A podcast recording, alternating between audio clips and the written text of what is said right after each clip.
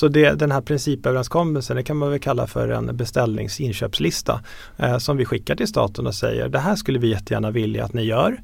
Eh, vi vill att ni gör alla de sakerna, ni kan inte ta bort någon eller lägga till någon utan det är det här.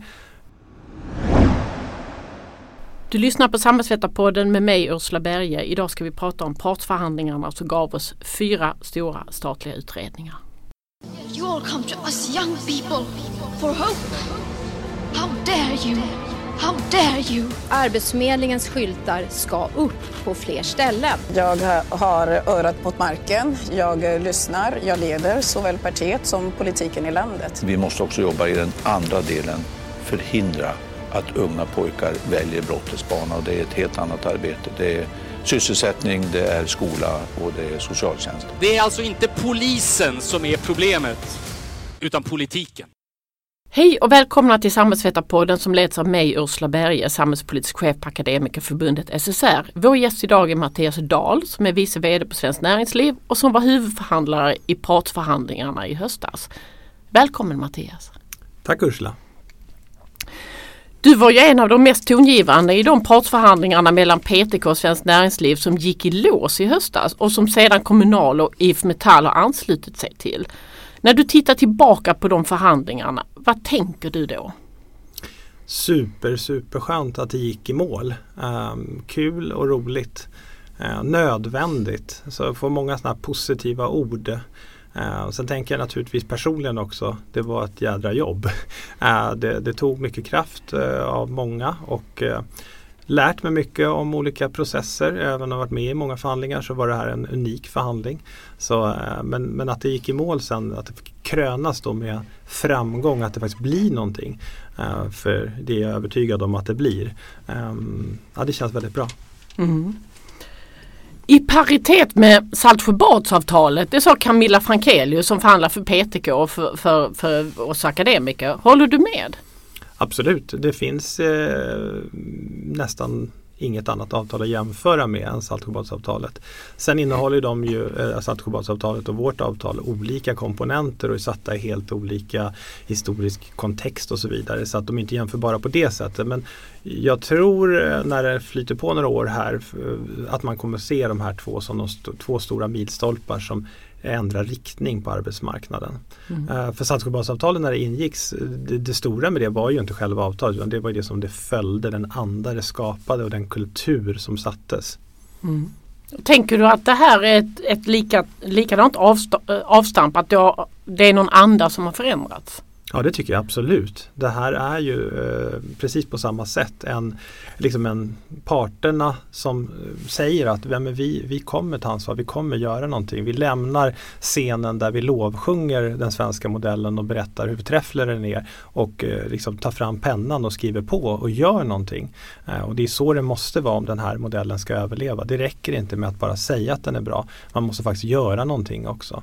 Och det har det varit lite si och så med under lång tid eh, och det gäller både på den fackliga sidan och på arbetsgivarsidan. Ehm, så att det inte råder något missförstånd om den delen. Ehm, och nu då så kliver vi fram och säger nej nu får det vara nog. Modellen är så pass hotad så vi måste revitalisera den med nya relevanta uppgörelser.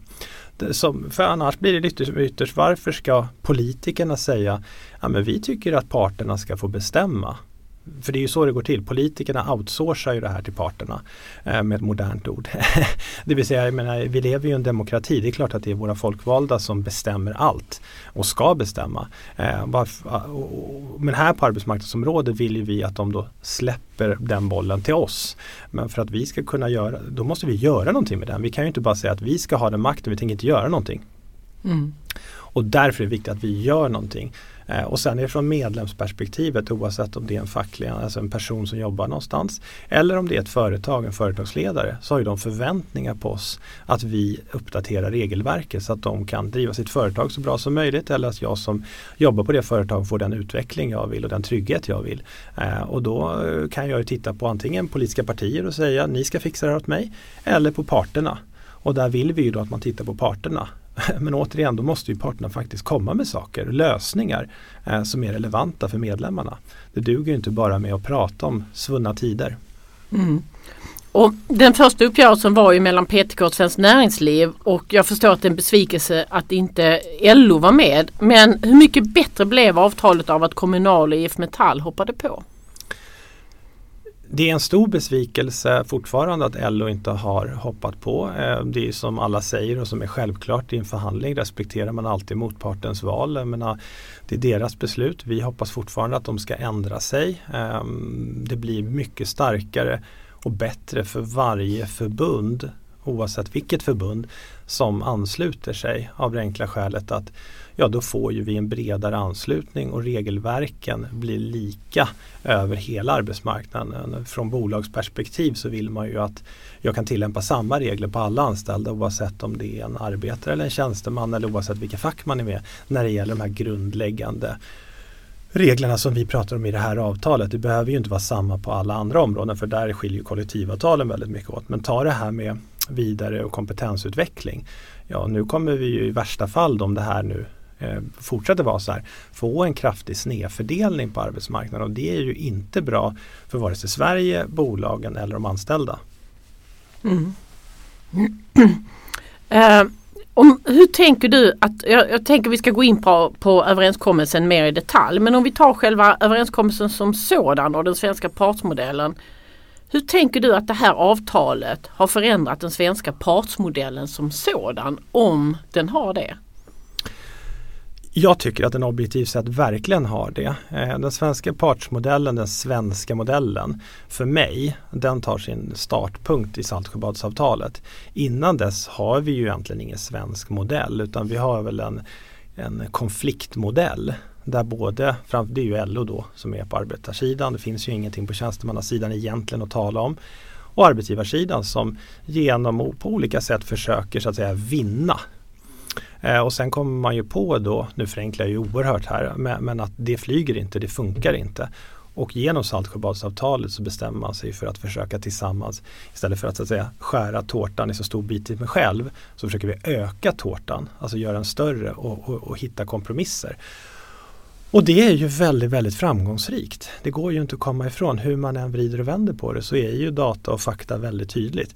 Nu har ju det med andra faktorer också, större faktorer. Sverige var inte med i andra världskriget och, ja, och så vidare och så vidare. Men, eh, och, och, vi hade en stark innovationskraft och bra, bra regler rent allmänt och så vidare. Men, men, men en bidragande tung komponent är ju att parterna då gör upp och inte bekrigar varandra. Sen kommer vi till början på 70-talet och då börjar det gå dåligt. Eh, och det är inte för att jag föds utan det är ju för att många andra, tycker jag, då, dåliga beslut fattas. Och ett sådant stort beslut det är ju att LAS kommer eh, med en lång rad andra lagar. Och det tycker jag är dåligt alldeles oavsett om man gillar varenda liten skrivelse i regelverket. För det var dåligt per definition eftersom det innebar att politiken sa nu tar vi tillbaks det här från er. Nu får ni parter inte längre bestämma vad som gäller när det gäller anställningstrygghet och vad det nu är fullt ut. Utan vi lägger en grundplatta, pang. Och det där var ju någonting vi då, och då hette det vi SAF, var kraftigt emot. Det var ju någonting faktiskt LO var emot väldigt tydligt tills man efter ett tag ändrade sig. Och den historien är ju väl beskriven så den behöver inte jag gå in på. Men man ska notera att de var faktiskt emot, vilket är helt rimligt och naturligt utifrån att även om man gillar lagen så innebär det ju att man tappar den här möjligheten att själv påverka och styra. Och man måste ju inse då direkt att den här lagen kanske var kul för mig just nu för att politiken i makten just nu gör som jag tycker eller vi tycker. Men vad händer vid nästa val? Vid nästa val, ja men plötsligt ett, tu, tre så har man en helt annan inriktning och det finns ju som ingen skydd som part mot det det är mycket bättre att ha den här relationen mellan varandra där vi gör upp i förhandlingar och tar ansvar för det.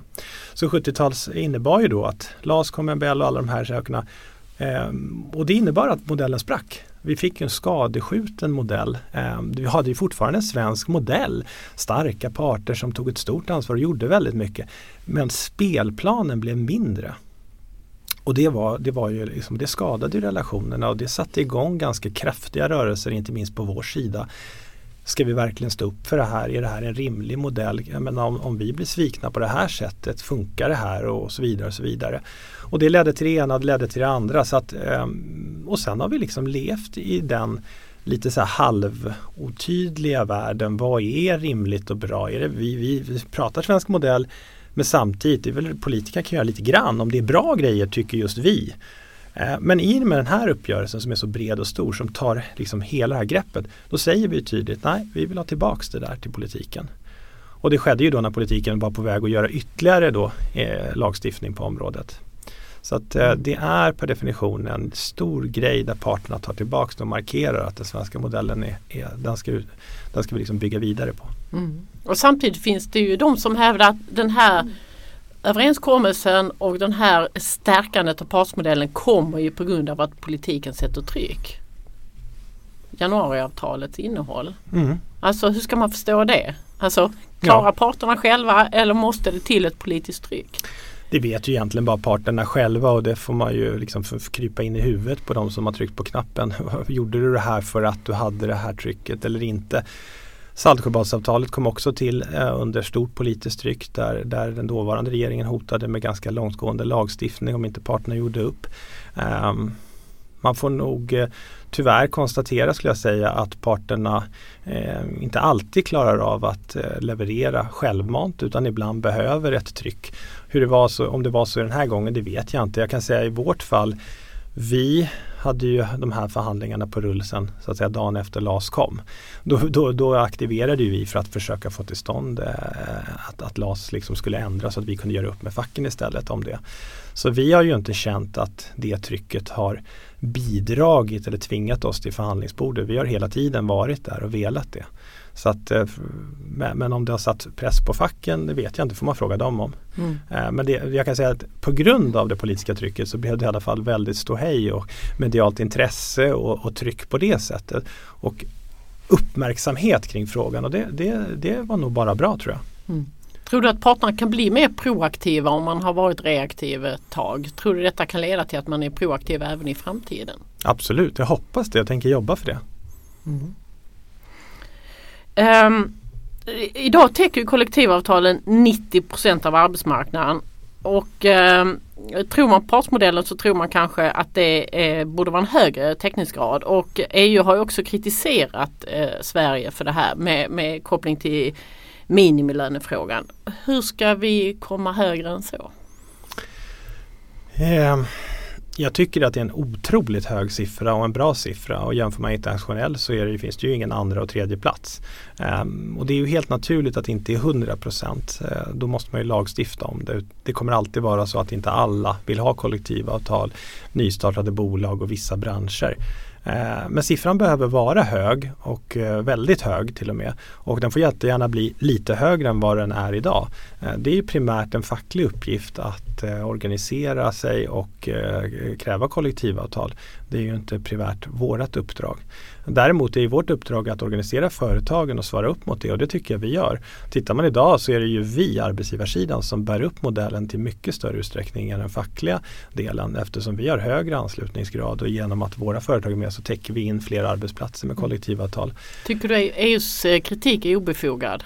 Kopplat till minimilönefrågan? Jag är lite oklart på vad deras kritik går ut på faktiskt ärligt talat. För de säger att eh, de här problemen som, som man målar upp rent allmänt i, i liksom Europa eh, de finns inte i Sverige i princip. Sverige är ett föregångsland. Sverige är superbra på det här området. Vi alla borde bli som Sverige. Och sen tar man fram ett förslag då till direktiv, lagstiftning som skulle försämra för Sverige och inte hjälpa någon annan. Så Det är jättesvårt. Jag, jag uppfattar inte att det finns någon kritik mot Sverige, tvärtom ett, ett hyllande. Det märkliga är bara att man ger sig på just Sverige. Mm, precis.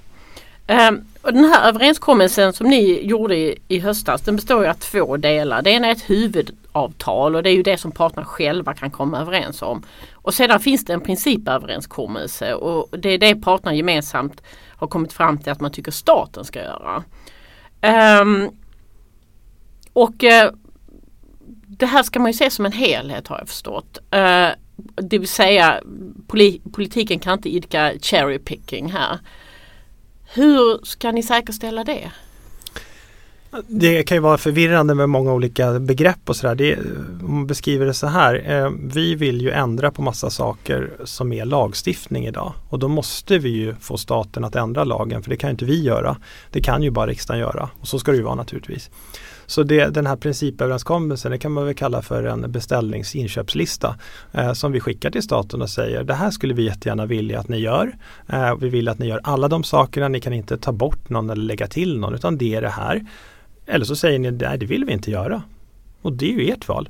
Eh, men om ni gör det här, eh, då lovar vi att skriva på det här huvudavtalet mellan oss som är mellan oss. Och i det så ser ni då att vi åtar oss att göra XYZ och facken XYZ där och bla bla bla.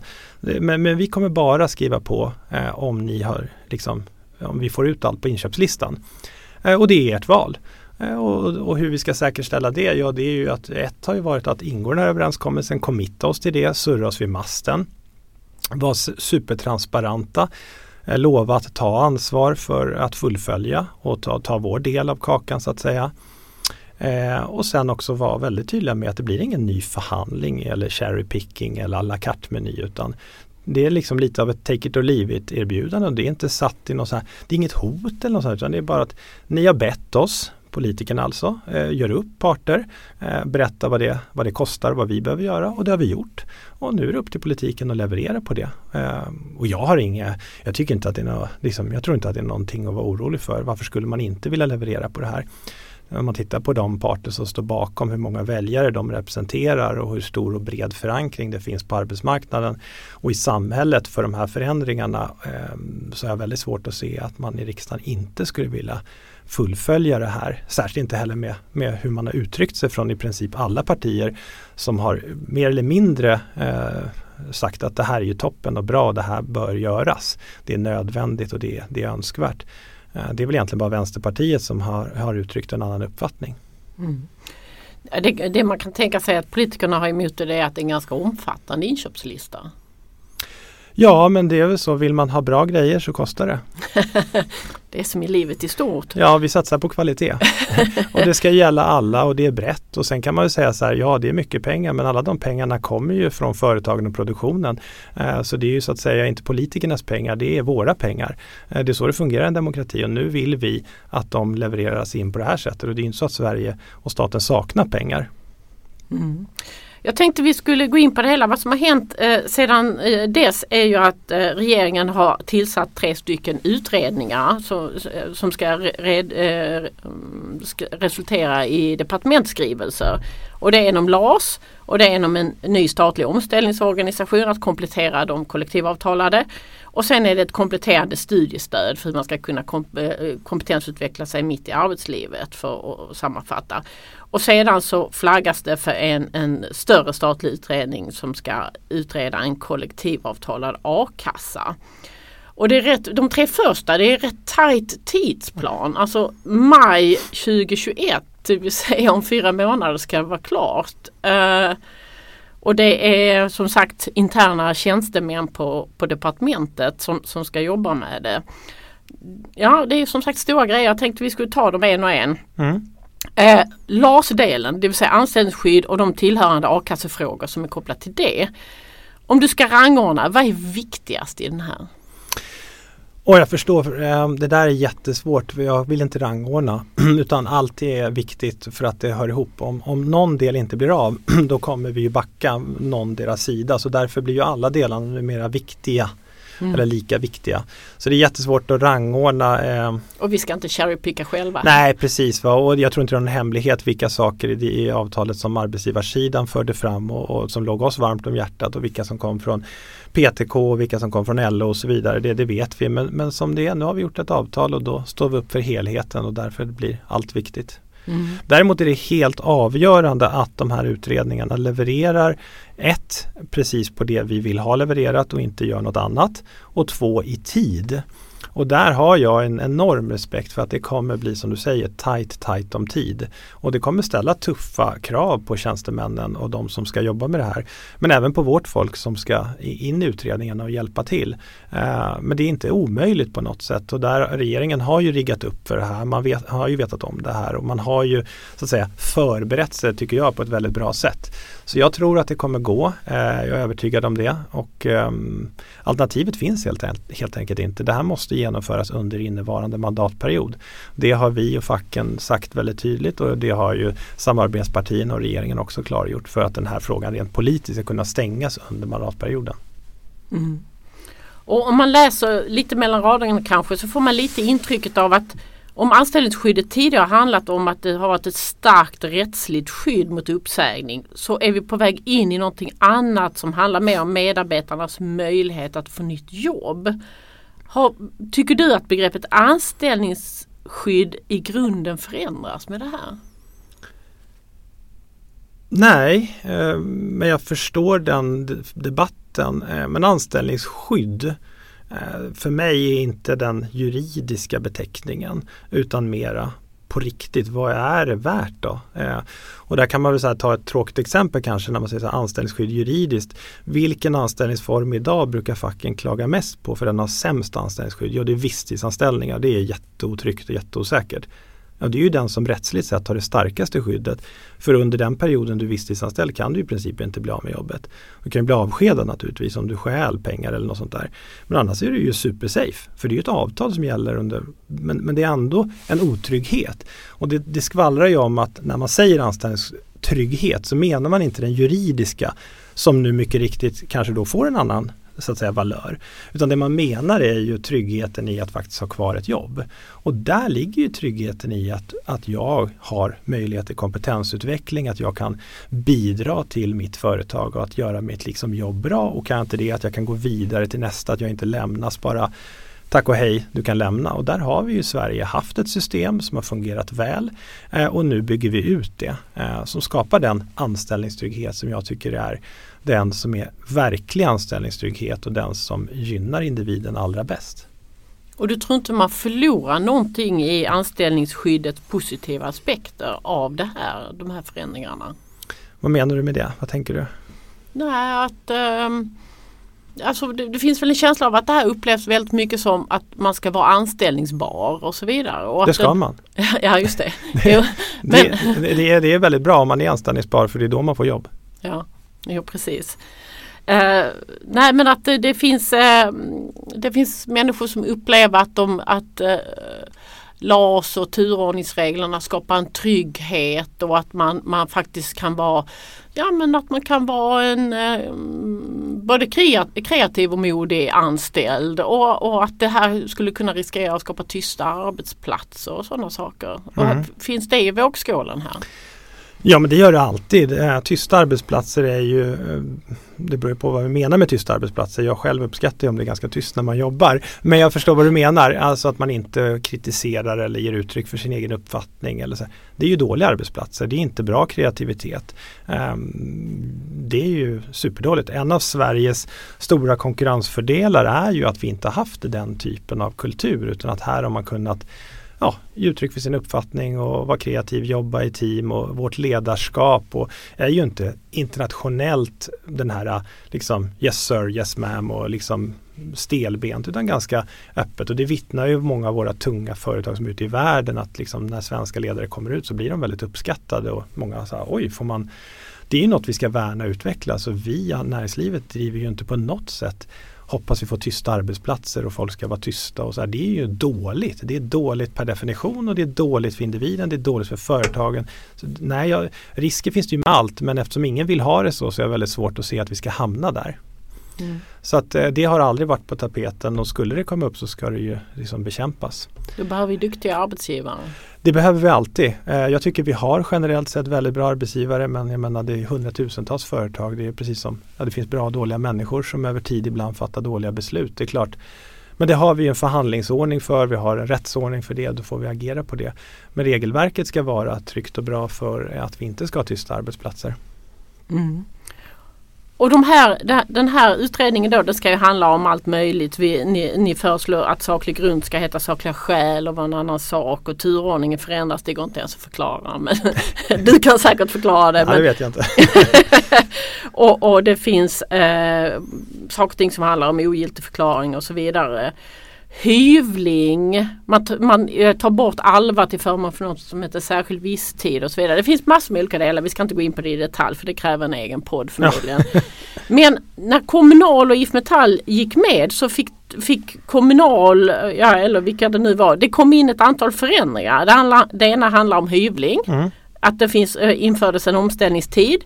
Dessutom så, så införde man, förändrade man särskild visstidsanställning att den eh, ja, ändrades från 18 till 12 månader. Och sedan så gjordes kanske något med uthyrning också. Eh, eller ja, det vet du bättre än jag. Mm. Eh, De här vinsterna, de här förändringarna, hur ser du på dem? Som blev när Kommunal och IF Metall klev ombord. Ja. Eh, ja, de förändringarna blev till för att det blev så och nu har vi gjort dem och nu har vi en deal som är stängd och inskickad och klar och nu blir det inga fler förhandlingar. Så ser jag på det. Och du kunde leva med det? Ja, vi, ska, vi sa ju ja.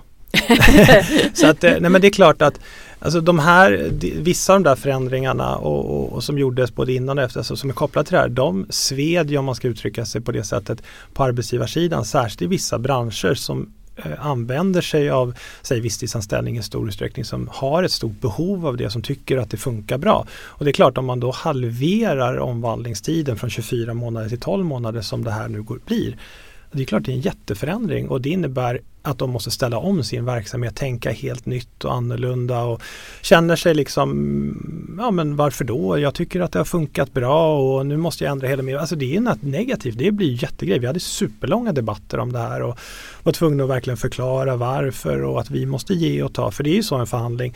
Det är väldigt lätt att kräva saker. Men hela idén är ju att fråga sig själv, vad kan du ge? Det är ju det som är liksom nyckeln till framgång ligger ju att komma och så här, det här är jag beredd att ge. Inte det där, det här ska jag ha, för då är det ingen förhandling, då är det en kravgrej. Då är det ju liksom, här är min julklappslista, du mamma, ge mig det. Ge mig det. Så funkar ju inte en förhandling. Eh, och det jag tycker vi lyckades med här, det var att de sidorna som, som vi som skrev på, att vi orkade ge saker till varandra. Och ska man beskriva det här lite översiktligt, för det som du säger, vi kanske inte måste gå in i alla detaljer, så går ju det här ut på ett byte där arbetsgivarsidan, näringslivet, företagen får liberalare, flexiblare och bättre regler utifrån perspektivet liksom jag är företagare bättre. Man kan ju ha olika perspektiv på saker. Eh, som gör att jag känner mig tryggare och lättare att våga anställa fler personer. Ta den där extra anställningen där eller satsa på det. Ta en risk. För företagen innebär risk. Jag har investerat mina pengar, någon annans pengar. Någon kommer bli sur om det går dåligt i vart fall. Det är riskverksamhet. Och då vill vi uppmuntra rimlig risk, inte galen risk för det är ju farligt. Men liksom rimlig risk att våga anställa så fler människor får jobb men också så att företagen kan utvecklas och fler arbetstillfällen blir i Sverige. Och då blir det lite lättare att om det går fel lösa av det till en rimlig kostnad. Det vill säga de anställde Mattias Dahl och Ursula och det visar att Ursula hon var väldigt bra men Mattias var ju inget bra. Han var superdålig på just det här jobbet. Han är förmodligen jättebra på något annat för vi är ju inte dåliga på allt i livet. Och då blir det lättare för en företagare imorgon då att säga till Mattias att han, du får lämna här. Eh, och, och det kan ju då beskrivas som att anställningsskyddet blir sämre. Men det kan också beskrivas som att det blir bättre för helheten. Och vad får då Mattias istället? Ja, han får möjligheten till kompetensutveckling. Han fångas upp av ett skyddsnät som saknar motstycke i hela världen.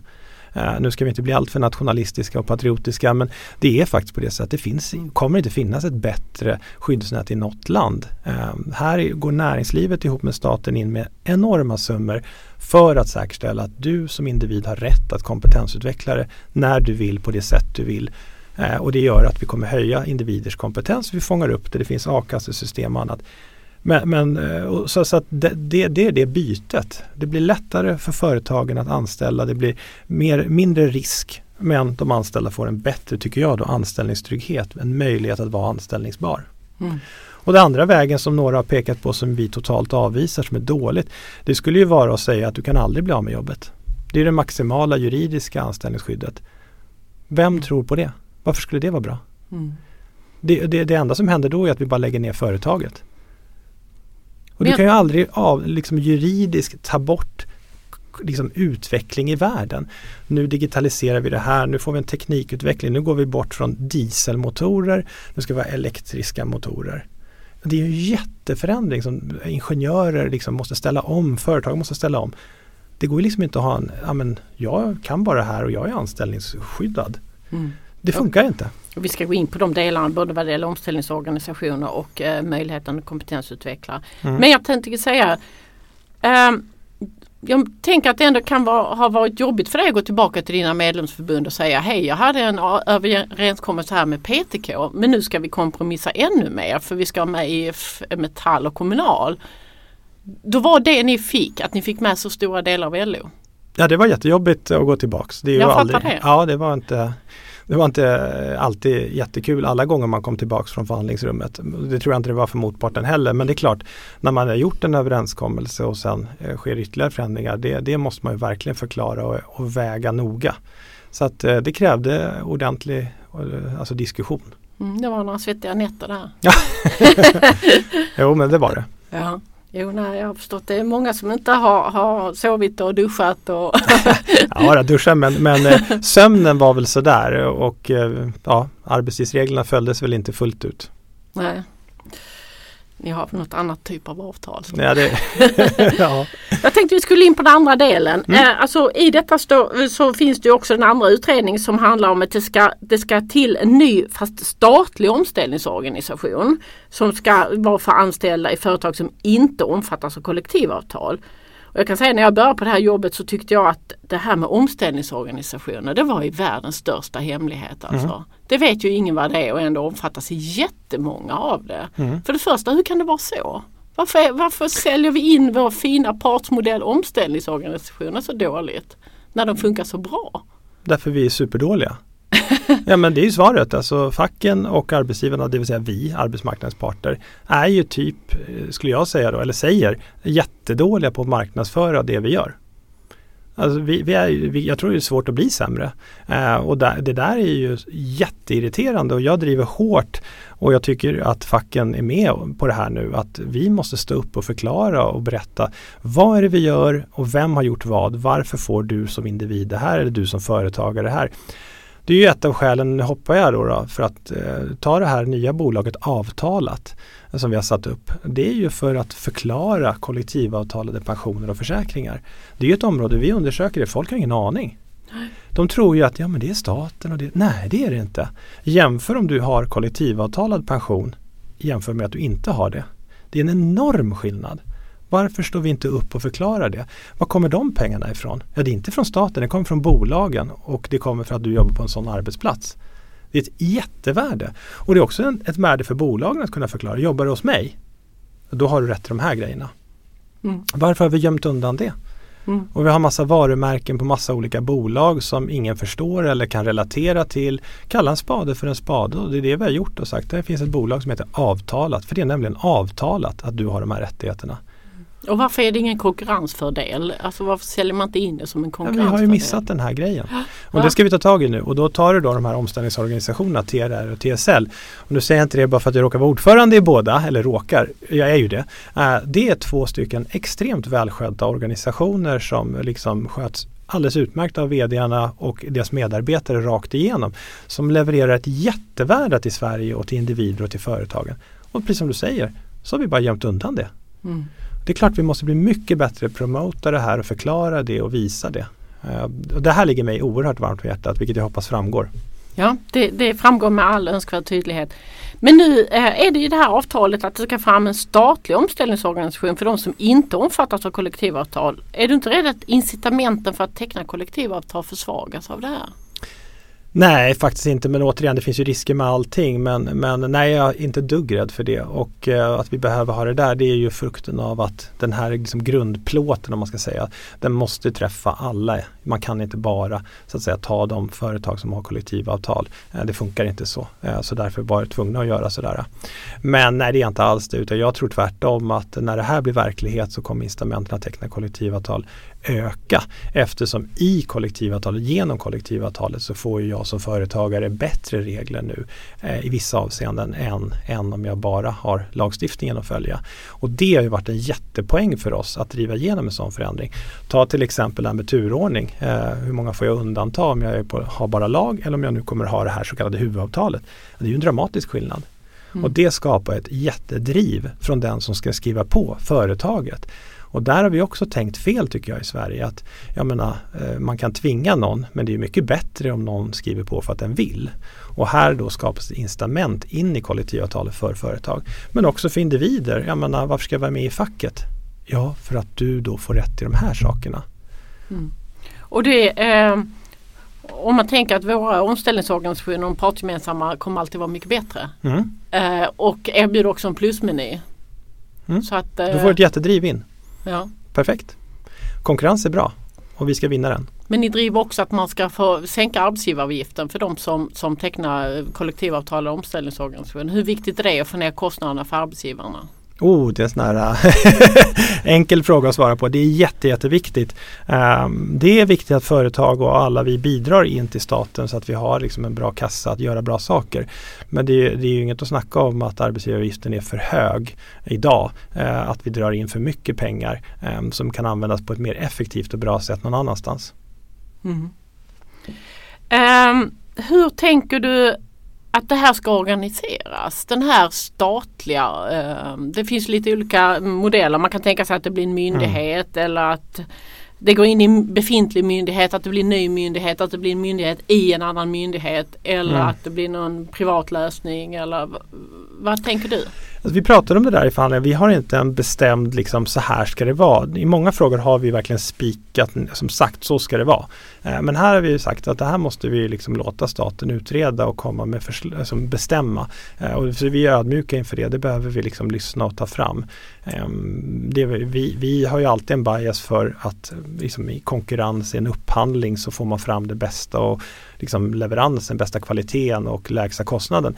Men här, här måste man verkligen låta utredaren eh, titta på de olika alternativen och komma med det bästa förslaget. Så vi har ingen sån här, så måste det bli. Mm. Och statliga grejer brukar ju organiseras i myndighetsform. Ja, så är det ju. Och, um, de är vana vid det. Ja, de är ju det och det blir ju deras go-to-lösning. Så får mm. vi se, det finns, och det behöver inte vara dåligt. Mm. Uh, vi har naturligtvis en ideologisk liksom, grund, men vi är inte låsta. Sen finns det ju vissa myndigheter som inte ska läggas på, men be, fråga inte vilka det är. Nej, jag ska inte fråga det.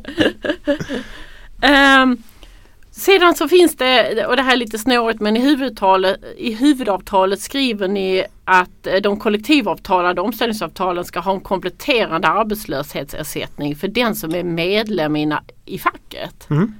Det är ju lite spännande lösning. Mm. Eh, om man blir uppsagd och har underrättat om att man vill ogiltigförklara det. Mm. Eh, kan det här förslaget leda till färre tvister eller mer seriösa tvister? ja, det, det, kommer nog leda till att fär, eh, fler människor vill vara med i facket.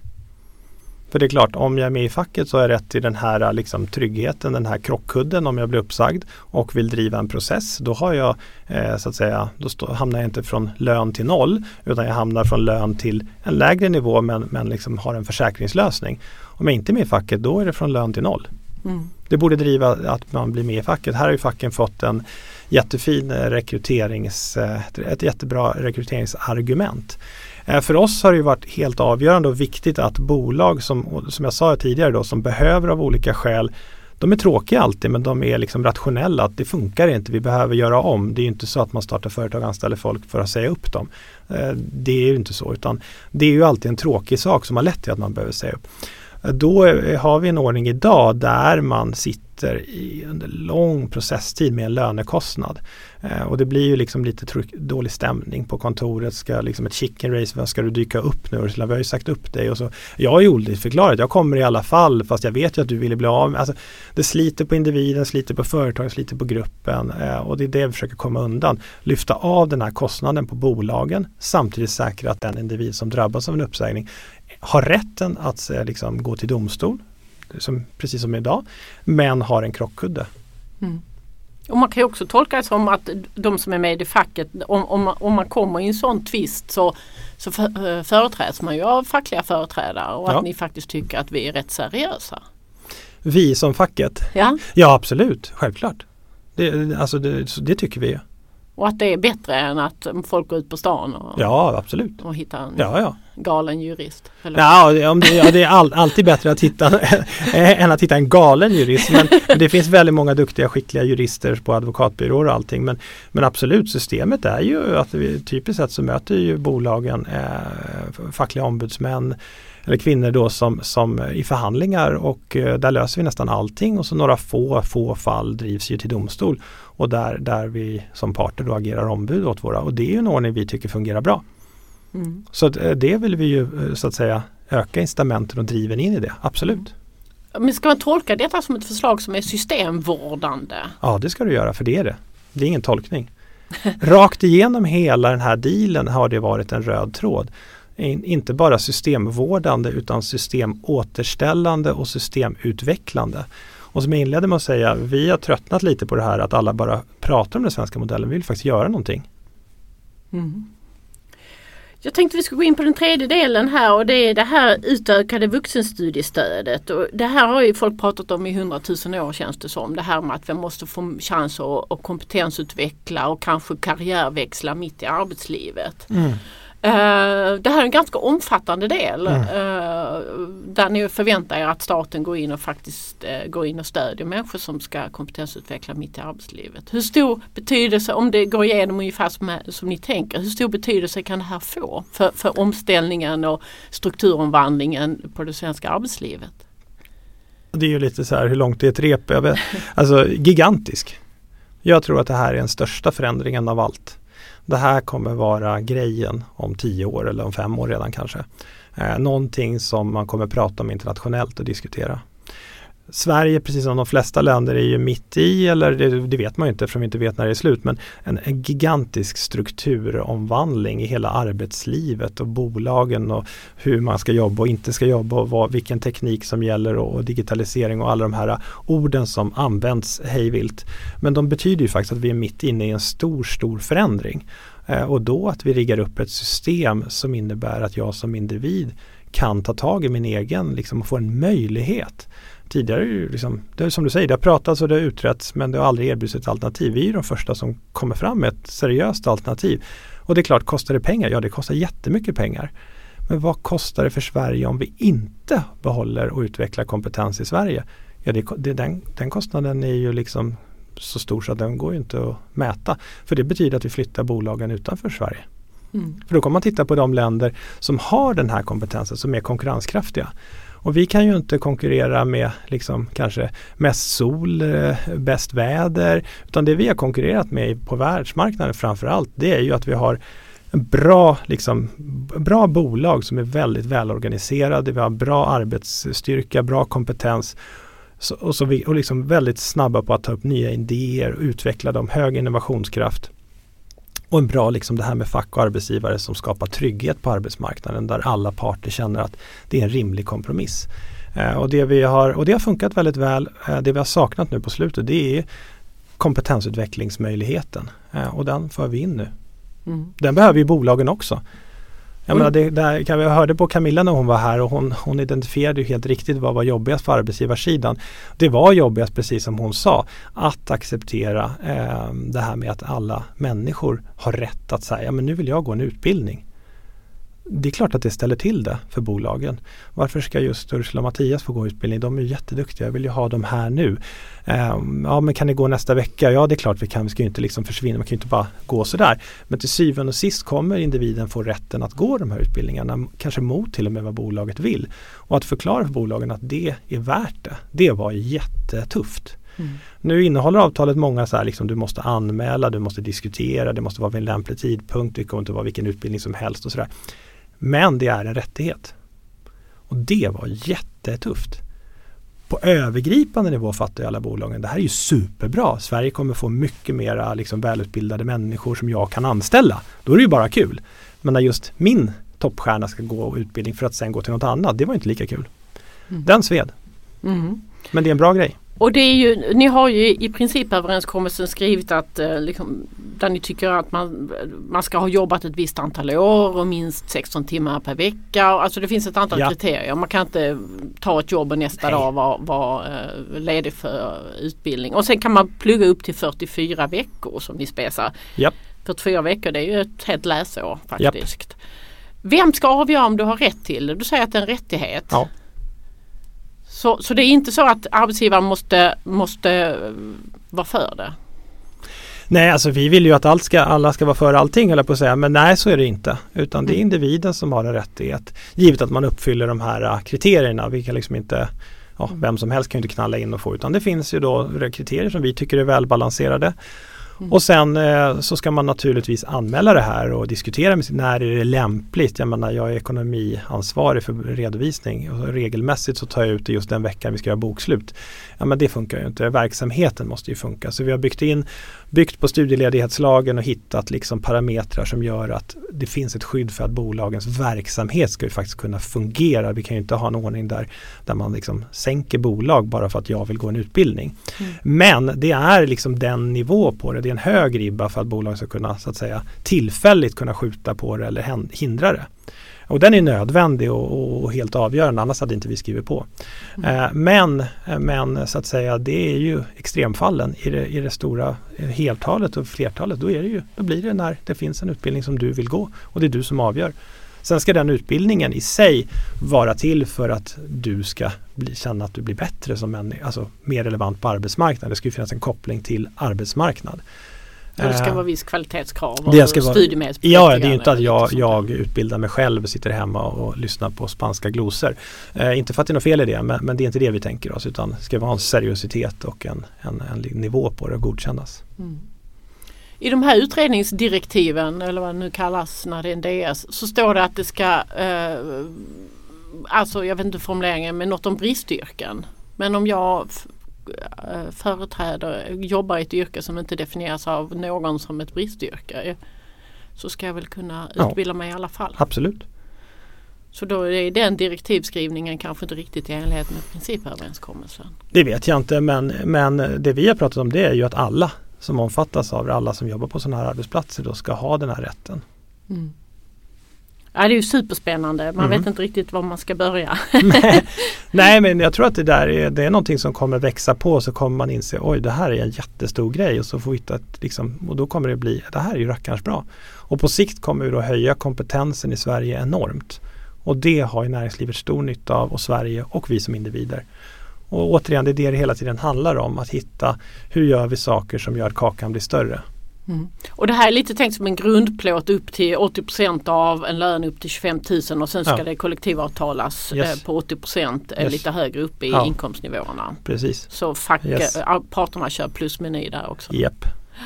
Och något som egentligen är ännu större men väldigt mycket liksom i, i, i, sin linda är ju det här med en särskild utredning om en kollektivavtalad a-kassa. Mm. Uh, men där har ni formulerat det som att man ska inleda ett arbete och närmare utreda förutsättningarna för. Men här, alltså, här får man nästan huvudvärk av att tänka vilka, vilka enorma konsekvenser och förändringar som kan ligga i det här. Ja. Hur tänker ni runt detta? Det är den enda frågan som vi pratade om och förhandlade om som, som skiljer ut sig på det sättet att det inte hör ihop med alla andra frågor. Det vill säga som jag sa tidigare, allt annat då är det en inköpslista. Det måste ni göra varenda grej. Annars så skriver vi inte på vårt huvudavtal och då händer ingenting. Den här frågan skiljer ut sig. Den vill vi att man utreder. Men om, om, om men om den, den behöver inte träda i kraft eller landa i något särskilt inom den här snäva tidsramen. Det är en sidofråga. Den är inte villkorad av allt annat eller allt annat är inte villkorat av den ska jag säga. Mm. Så det är en speciell fråga. Och, och, varför då? Ja, just av de skälen som du säger. Det är en sån gigantisk fråga och den är vi inte färdigutredda och färdigpositionerade och färdigtänkta i. Så det går helt enkelt inte att kräva av staten eller av oss själva att man inom en viss tidsperiod ska landa i just det, någonting, ABC. Mm.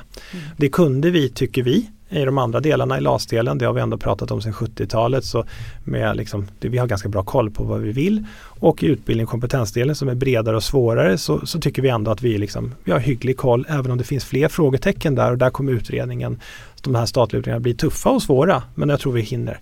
Eh, men a-kassan, att kollektiv, alltså flytta den från statens ansvar till parterna det är ju en jättegrej som du säger. Det har med sig så mycket och där är vi inte genomtänkta eller färdigtänkta. Så där har vi en helt annan approach. Att vi tycker ändå att frågan är så pass intressant att vi har bett staten att tillsätta en, inte ändå en DS utan en stor SOU, en stor utredning för att liksom öppna upp och titta på den här frågan.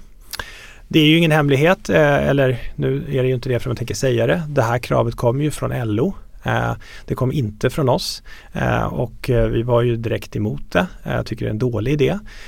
Men vi, vi accepterade då som det var i förhandlingen att ni vill ni titta på det så får vi titta på det. Sen under utredningen har det ju visat sig att det finns eh, en hel del frågetecken här som man kan diskutera och fråga. Eh, och från ett arbetsgivarperspektiv och jag tror från ett medborgarperspektiv så en stor grej är ju att apropå arbetsgivaravgiften, arbetsgivarna betalar in en enormt stor summa pengar varje år. Som det står, det här är avgift till a-kassan. Mm. Nu leker jag med siffror, vi säger att det är 100. Det är inte så att 100 går ut i a-kassa till individer. Utan väldigt mycket, mer än hälften, försvinner till något annat. Mm. Ja men det är en fin kassako för staten. Ja, och eh, det är klart att det är ju principiellt inte bra att kalla något för en spade. Då ska det vara en spade och betalar vi för, för a-kassa då vill vi att det ska gå till a-kassa också.